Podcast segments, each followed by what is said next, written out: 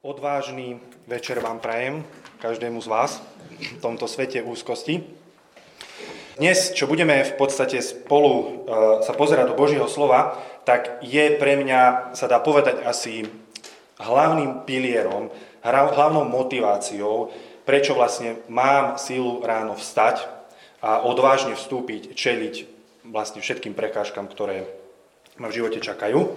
Takže spolu si môžeme otvoriť e, list rímským, 8. kapitolu. A budem čítať od 28. verša až po 39.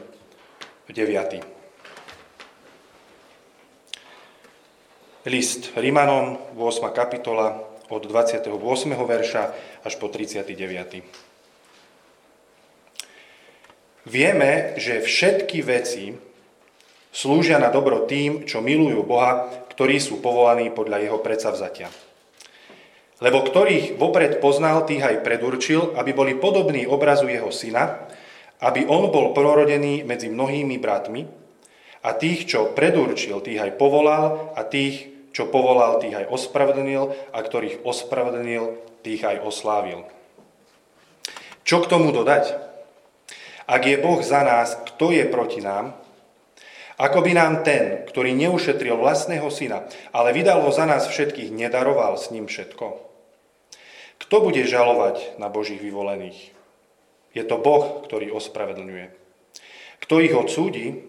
Je to Ježiš Kristus, ktorý zomrel, ba čo viac, bol vzkriesený z mŕtvych, je po Božej pravici a prihovára sa za nás. Kto nás odlúči od Kristovej lásky? Súženie, alebo úzkosť, prenasledovanie alebo hlad, nahota, nebezpečenstvo alebo meč.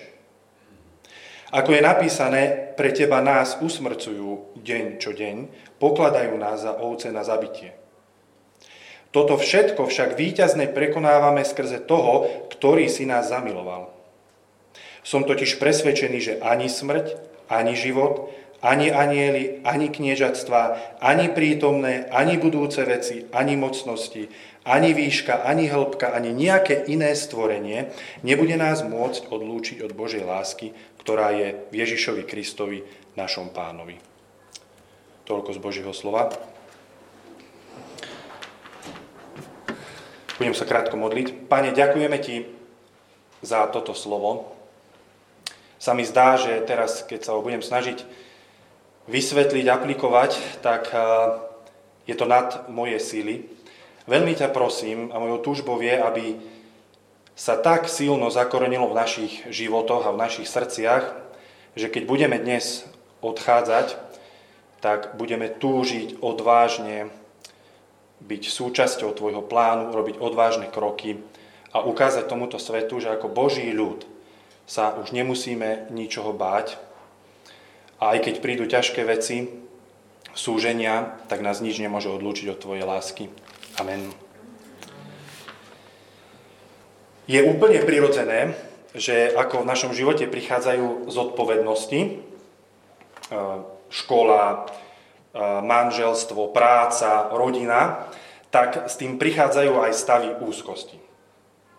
A pýtame sa otázky, že zvládnem túto školu, som na dobrej škole, som v dobrom zamestnaní, nevyhodia ma náhodou, veď nezvládam to. Moje manželstvo, vydrží moje manželstvo šťastné? Nerozvedieme sa ako 50% ľudí na Slovensku? Uveria moje deti v Pana Ježiša?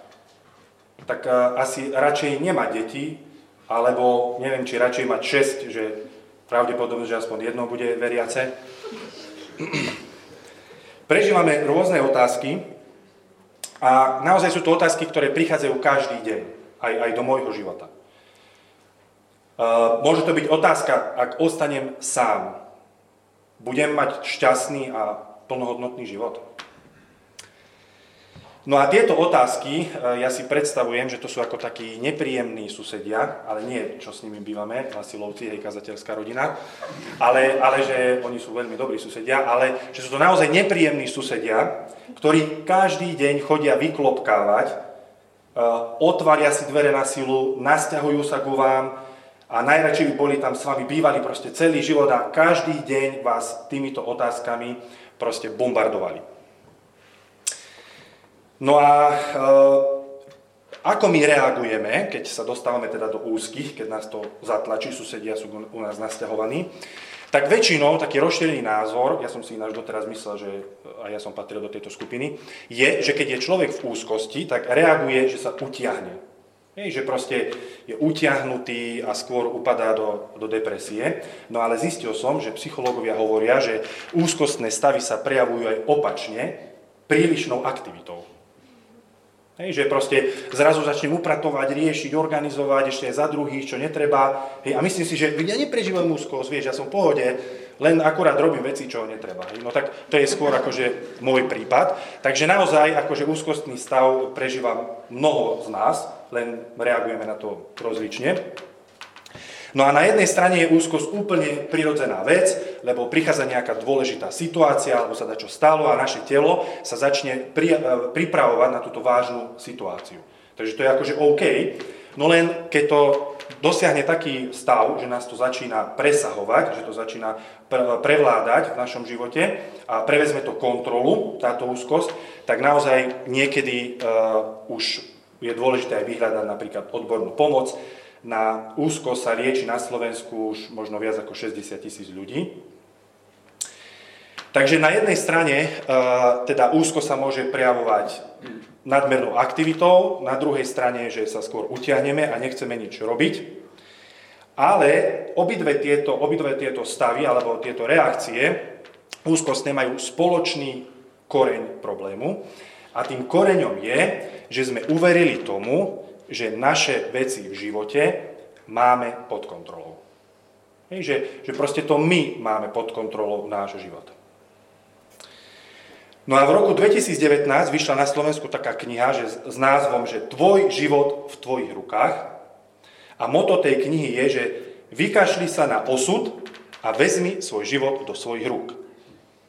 No, najlepšie je, že autor mal 18 rokov, keď to, keď to písal, Lukáš Sabo. Tak hneď ma napadlo, že idem si ho vyhľadať na Facebooku, lebo podľa mňa to už neplatí. Tak som si ho vyhľadal na Facebooku a v roku 2021 dal takýto status. Čiže dva roky potom. Krátko po strednej som spustil môj podcast. Mal to byť podcast primárne o motivácii a finančnej gramotnosti, život to však chcel inak. Nasmeroval ma na inú cestu, začal sa proces sceľovania a uzdravovania. Takže ani dva roky netrvalo a zistil, že život to chcel ináč, hej, vtedy to nazval osud, teraz to nazval život. No a dokonca to malo také dôsledky, že teraz hovorí, že sa musí uzdravovať a uceľovať vlastne z tejto jeho myšlienky, že uveril tomu, že on má svoj život vo svojich rukách. Takže veriť, že máme všetky veci vo svojom živote pod kontrolou je veľmi naivná predstava, ktorá skôr či neskôr každého z nás dovedie do úzkostného stavu. No dobre, no ale e, teda ako mám vyhodiť tých susedov, he? lebo oni vyhodím ich, vojdu cez okno, každý deň proste sú u mňa.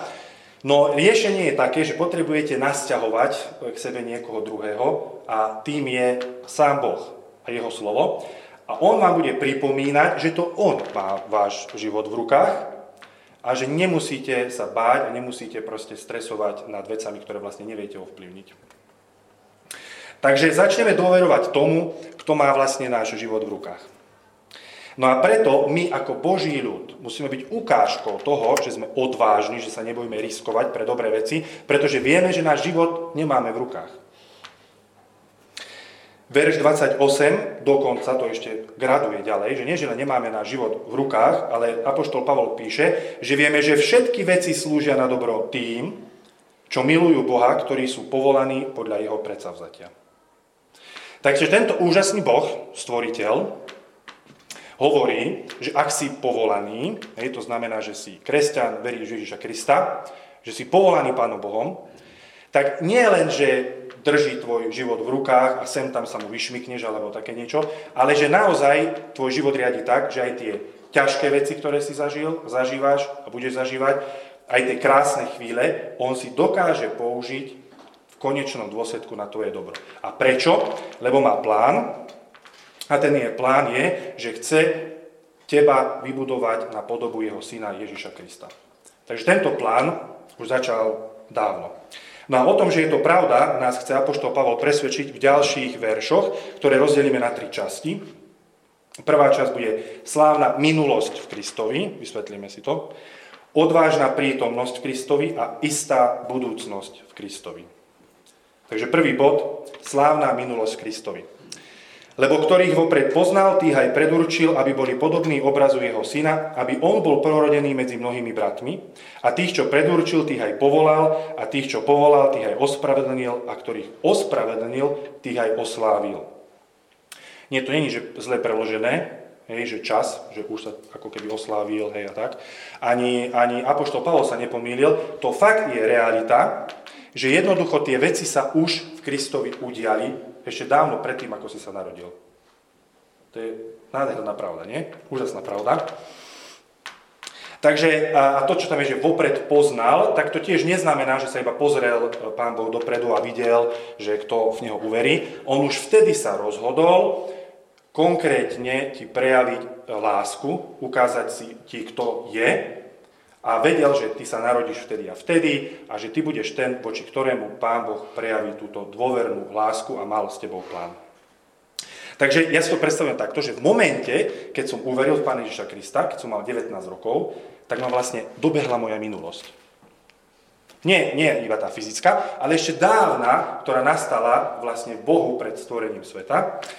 Ako Efeským 1.4 píše, veď ešte pred stvorením sveta si nás vyvolil, aby sme boli pred ním svetí a nepoškvrnení, nepoškvrnení v láske.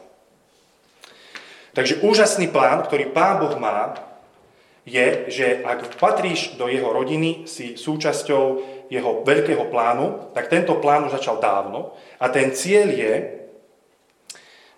urobiť ťa podobným Ježišovi Kristovi. A preto už hovorí, že v dávnej minulosti ťa ospravedlnil aj oslavil. Takže to tým myslím, že tvoja minulosť v Kristovi je vlastne slávna. No a preto môžeme uveriť tomu, čo tam Pavol hovorí, že všetky veci slúžia na dobro tým, ktorí sú povolaní Bohom. No, ilustrácia, lebo samozrejme, že toto je hrozne ťažké pochopiť. Takže mne pomáha ilustrácia, že ja keď som stál pred oltárom s mojou manželkou Kajkou, vás pozdravujem mimochodom, tak e, ja som vtedy jej sľuboval, že budem ťa milovať v dobrom aj zlom, v šťastí aj nešťastí, e, v bohatstve aj chudobe, e, hej, v zdraví aj v chorobe a naozaj som to myslel úprimne, lenže stále tam je riziko, že môže prísť niečo, čo vlastne nezvládnem. Že nezvládnem ju proste milovať. Z Božej milosti už 10 rokov sme spolu v manželstve a stále platí tento môj sľub. Dakedy sa mi ho darí držiť, držať viac, dakedy menej, ale milujem ju. Lenže rozdiel je v tom, že keď Boh hovoril svoje áno tebe, tak on nie, že nejaké nevedomé áno, že môže prísť niečo, čo nakoniec ho prekvapí, on keď ti hovoril áno, on presne vedel, ako dlho sa budeš voči nemu búriť, kým v neho uveríš. Aj keď v, ňom, v neho uveríš, tak koľkokrát ho proste zaprieš, koľkokrát ho sklameš, koľkokrát proste budeš dôverovať iným veciam ako jemu. Všetko toto vedel a napriek tomu hovor, povedal áno. Vidíte ten obrovský rozdiel medzi tým môjim ánom, mojej manželke a Božím ánom. Takže toto je, toto je úžasná, úžasná pravda, ktorá nám musí dať odvahu proste ísť ďalej v živote. Robiť veci, ktoré sú na Božiu slávu, aj keby ma to stálo neviem čo. No a teraz sa môžeme naozaj zastaviť, predstaviť si svoj život, ktorý bol doteraz, aj obdobie možno, kedy si nebol veriaci, a naozaj ho môžeme prijať svoju minulosť, nech bola akákoľvek ťažká. Ja som mal veľmi ťažkú moju minulosť, možno ako dieťa, vyrastal som v rodine, kde som možno videl veci, ktoré som nemal. E, ocino odišiel od nás, keď som mal 6 rokov, moji rodičia sa rozviedli. A nebolo to jednoduché, ale toto mi veľmi pomáhalo prijať moju minulosť, že Boh aj v tom všetkom, aj keď som ešte nebol veriaci, tam bolo jeho áno. a dokáže si všetky tie veci a ťažké veci v živote použiť v konečnom dôsledku na moje dobro. Takže toto je naša slávna minulosť Kristovi, ktorá vlastne nastala ešte skôr, ako sme sa vôbec narodili. No a teraz sa presúvame do prítomnosti. Odvážna prítomnosť v Kristovi. Stabilita a bezpečie je motom dnešnej kultúry. E, všetko úsilie v našom živote musíme venovať tomu, aby sme sa zastabilizovali, zabezpečili si dobrú prácu, dobrú, dobré manželstvo, e, zázemie, rodinu, bývanie, dôchodok, čiže už teraz vlastne si pekne sporím, odkladám. No a keď takto môžem žiť ďalej, som stabilný, v poriadku, všetko je OK, tak si myslím, Pán Boh je na mojej strane, super, paradička, mám bezpečie, istotu a všetko si organizujem, excelovské tabulky.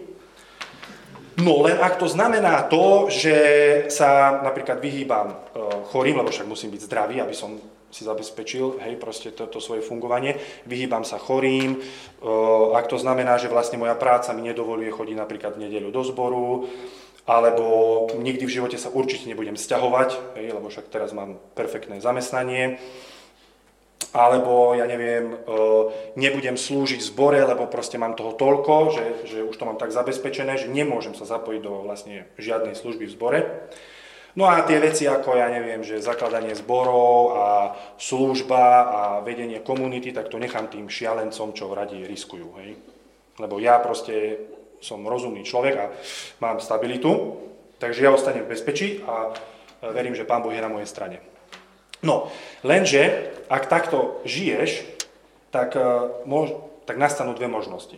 Som taký čierno-biely, hej. Nastanú dve možnosti. Prvá možnosť je, že ak si súčasťou toho Božieho áno, hej, asi súčasťou Božej rodiny, tak očakávaj, že skôr či neskôr ti Pán Boh túto ilúziu bezpečia naruší. Hej, to je prvá možnosť, čo je lepšia, ja ti to prajem, že by to stalo, to je tá lepšia možnosť. Lenže druhá možnosť, ktorá môže byť, že ťa Pán Boh tak akože nechá, že chod si svojou cestou, no a to skončí tragédiou, lebo vlastne si úplne minul cieľ. Premárnil si vlastne svoj život.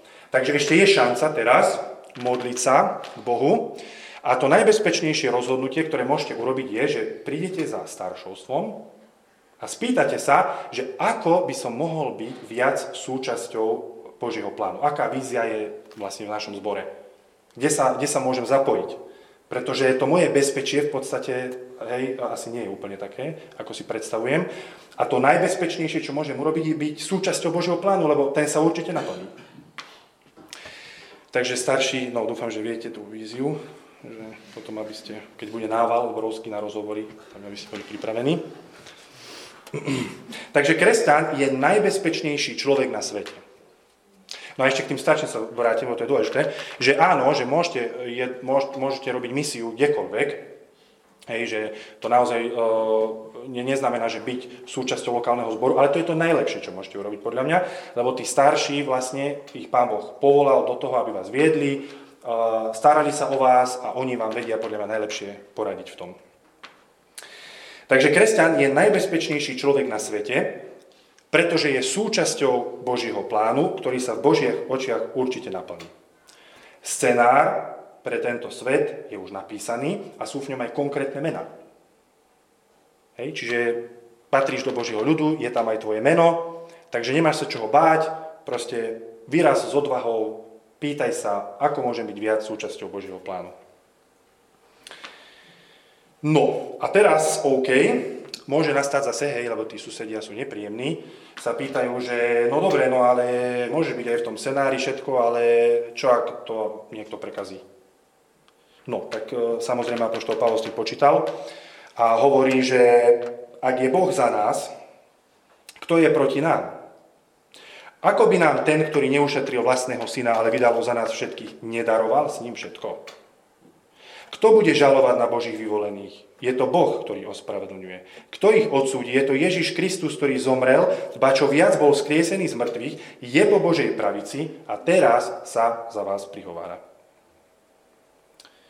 Takže vlastne, hej, sused môže odísť, lebo nikto, keď je Boh za nás, kto je proti nám. Toto si potrebujeme každý deň pripomínať, každé ráno, keď stávame, potrebujeme tomuto veriť.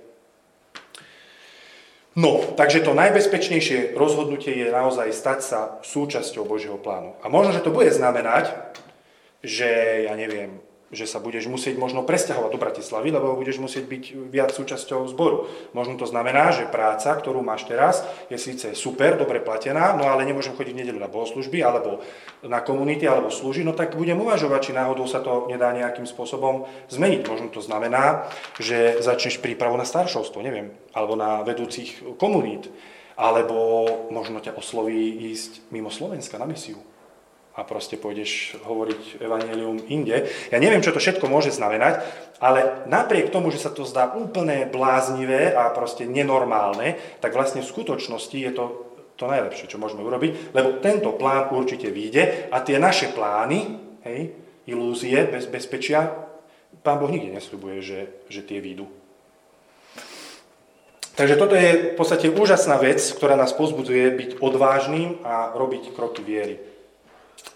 Ale vždy opakujem, že treba byť v tom aj múdry a poradiť sa aj hej, proste so staršími alebo vedúcimi komuní, lebo už veľa nápadov bolo, čo si mysleli, že je to ako super súčasť Božieho plány a potom to nejako nevyšlo. No, no a, a, a smutné na tom je, že, že naozaj e, sa častokrát deje, že si ešte aj v tomto dokážeme, my kresťania proste presvedčiť sa, že toto určite Pán Boh chce a potom, keď sa to nedieje, tak sme hrozne nahnevaní a proste chceme ísť svojou cestou. Takže aj toto nie je také, že iba jednoduché a preto sa treba poradiť s inými, že čo môžem urobiť preto, aby som mohol byť viac súčasťou Božieho plánu a najlepšie je to robiť v lokálnom zbore.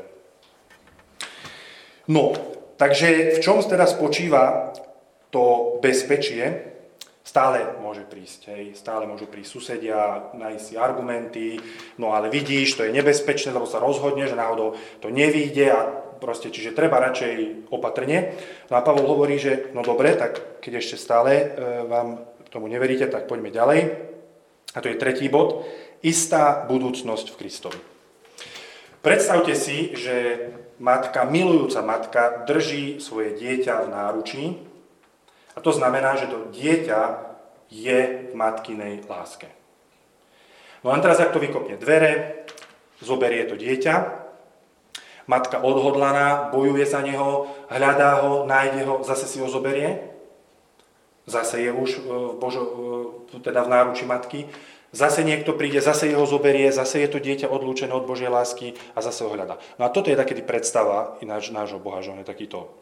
V podstate, že áno, áno, ja viem, že ma miluje, aj že som akože v jeho náručí, no ale e, proste dejú sa tu veci, ktoré jednoducho ona si nedokáže zachrániť, predpovedať a my, keď sa máme ťažko, tak vtedy určite nie sme v Božom, v Božom náručí a určite nie sme v Božej láske. Keď sa máme dobre, tak sme. No a Apoštol Pavol sa pýta otázku. Kto nás odlúči od Kristovej lásky? Súženie alebo úzkosť, prenasledovanie alebo hlad? Nahota, nebezpečenstvo alebo meč? Ako je napísané, pre teba nás usmrcujú deň čo deň, pokladajú nás za ovce na zabitie.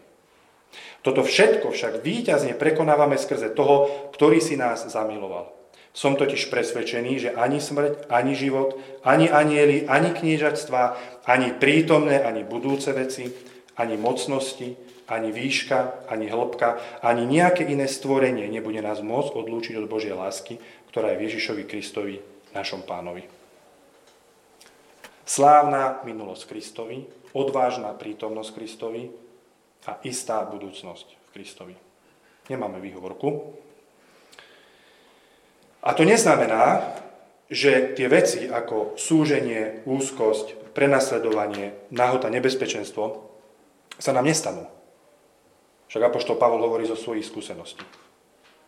To, toto neznamená, ale znamená to, že toto všetko výťazne prekonávame skrze toho, ktorý si nás zamiloval. A práve naopak, v tom duchovnom svete, cituje žalm, pre teba nás usmrcujú deň čo deň, pokladajú nás za ovce na zabitie. Práve my sme nepriatelia pre tých zbúrencov anielov, satana, plus všetkých, e, ktorých si on podmanil a kresťania, ktorí sú prenasledovaní po svete, zažívajú to, že práve naopak, že keď sa staneš kresťanom, tak pre teba nás usmrcujú deň čo deň, pokladajú nás za ovce na zabitie. Si v podstate prvý na odstrel. Čiže to je naopak.